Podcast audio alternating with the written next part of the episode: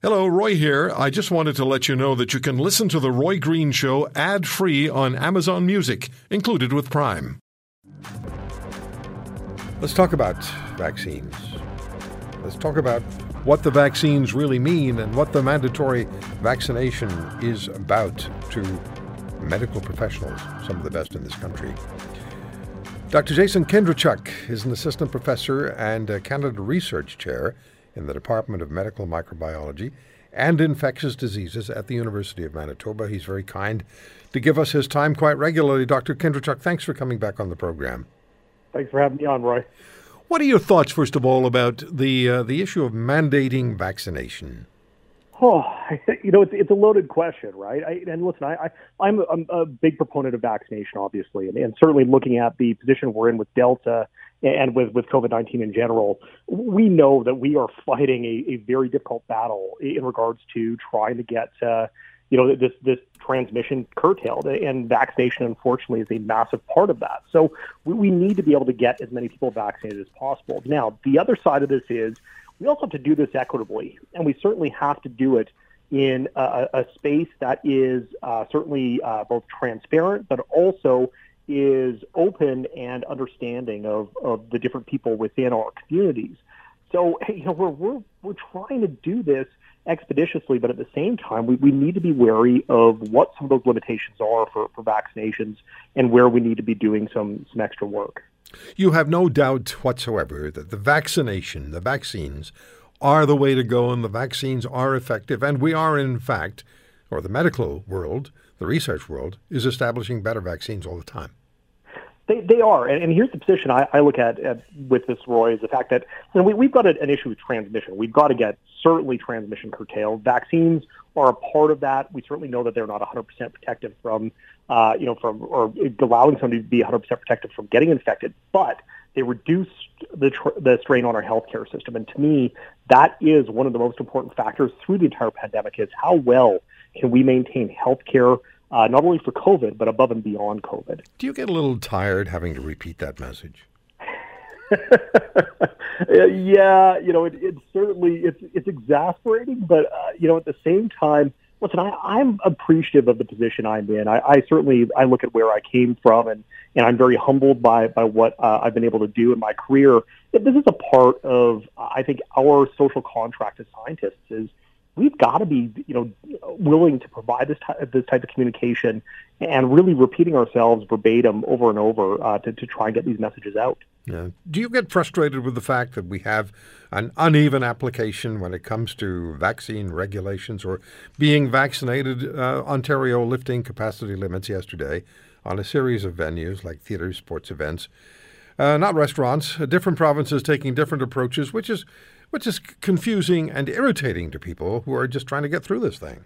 Well, it is right, and I think you know a lot of people are looking to to see okay, well, nationally, what is the plan? And I think that's the difficulty is you know we we have certainly recommendations, but we don't seemingly have that oversight where you know this is the, the basically the federal you know kind of uh, you know space, and then this is what regionally we, we may be adjusting based on on situations. So it is confusing. Certainly, having lived between two provinces over the last you know 18 months um, it's very difficult to try and figure out what is the you know the, the position between between two you know side by side provinces.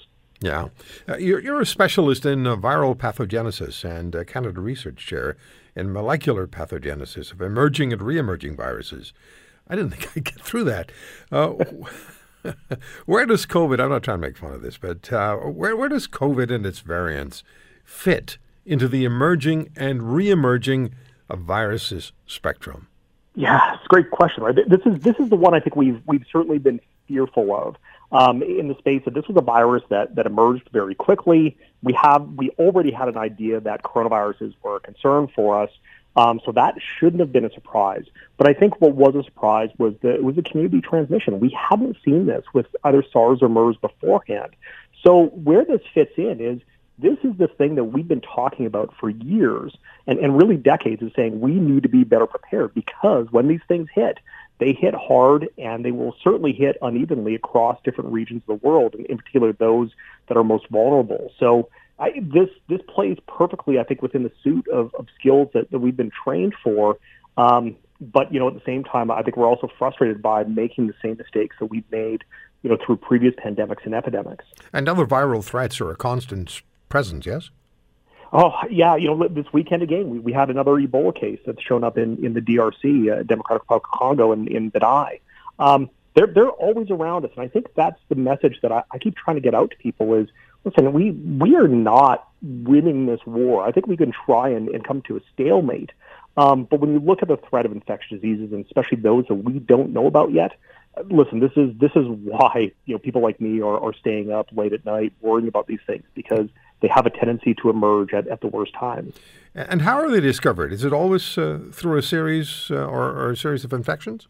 No, not necessarily, right? I, listen, we, the, thing that we've done really well, I think, over the last decade or so has actually been doing active surveillance. So actually having people going out in the field, uh, you know, sampling wildlife, certainly specifically sampling bats. We've got some collaborations in Gabon that are doing this, uh, and certainly with other animal species.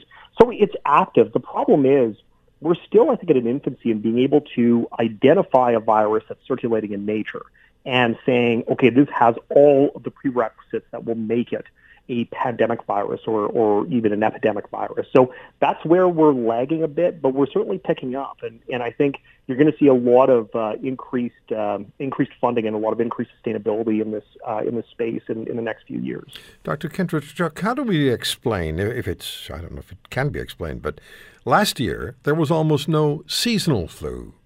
How does that happen? Well, I think it's combination of things, right? So, so the biggest thing is really when we look back at the non-pharmaceutical interventions we took. So, you know, accepting that we were all, you know, you know, appreciating the fact that distancing was important, hand washing was important, um, certainly masking was important, but we also were very conscious of if we were symptomatic, we were staying home. We also saw increased, uh, you know, adoption of, of vaccine or of influenza vaccination. That really goes to show us then you know, that if we want to try and control infection, we actually can. And influenza is a, a perfect one. It kills 500,000 people a year across the globe. We, we can control these things um, through our, our basic tendencies and behaviors, but we have to put in the effort to do that. Is it true that uh, the vast majority of new admissions to ICUs in this country are unvaxxed, unvaccinated people? Yeah, the, the, unfortunate reality, we're, we're seeing it from, from province to province. And certainly, uh, you know, even when we look back at the U.S., uh, when they had their first incursion of Delta, uh, you know, the last few months, it, it was predominantly, and I shouldn't even say predominantly, it was significantly overrepresented by people that were unvaccinated. And that's the unfortunate side of this right now is we have something that will keep people out in, in unbelievable numbers if we can get widespread adoption of it. So, the final question for you, and uh, this has been asked, I'm sure, of you many times. We're all trying to get on top of this. What's the efficacy of the first set of vaccinations we've received for COVID 19? Is it, is it a six month period? Are we going to require, uh, by and large, all of us who've been vaccinated, are we going to require a booster by the end of the year and maybe another booster in 2022? Yeah, so listen, I think we're all well on our way to to likely needing a booster. But Jeff Kwong, uh, Dr. Jeff Kwong from the University of Toronto, presented some amazing data from Ontario this week, looking at at this exact question. And one of the things that he was able to parse out was, listen, when you look at the certainly the delayed intervals that we have between first and second doses in Canada, we're actually seeing um, you know, really high efficacy against uh, symptomatic infection and certainly hospitalization uh, out to you know around eight months now. But we have to appreciate those earliest people that got vaccinated. Those were people that were in high risk groups and were healthcare workers and did not get that extended interval. So I think that's why you're seeing the third doses being recommended for those. More broadly, I think we're still trying to figure out what the data is going to say beyond beyond eight months, and, and that unfortunately we're going to have to get in real time. If you want to hear more Subscribe to The Roy Green Show on Apple Podcasts, Google Podcasts, Spotify, Stitcher, or wherever you find your favorites. And if you like what you hear, leave us a review and tell a friend. I'm Roy Green. Have a great weekend.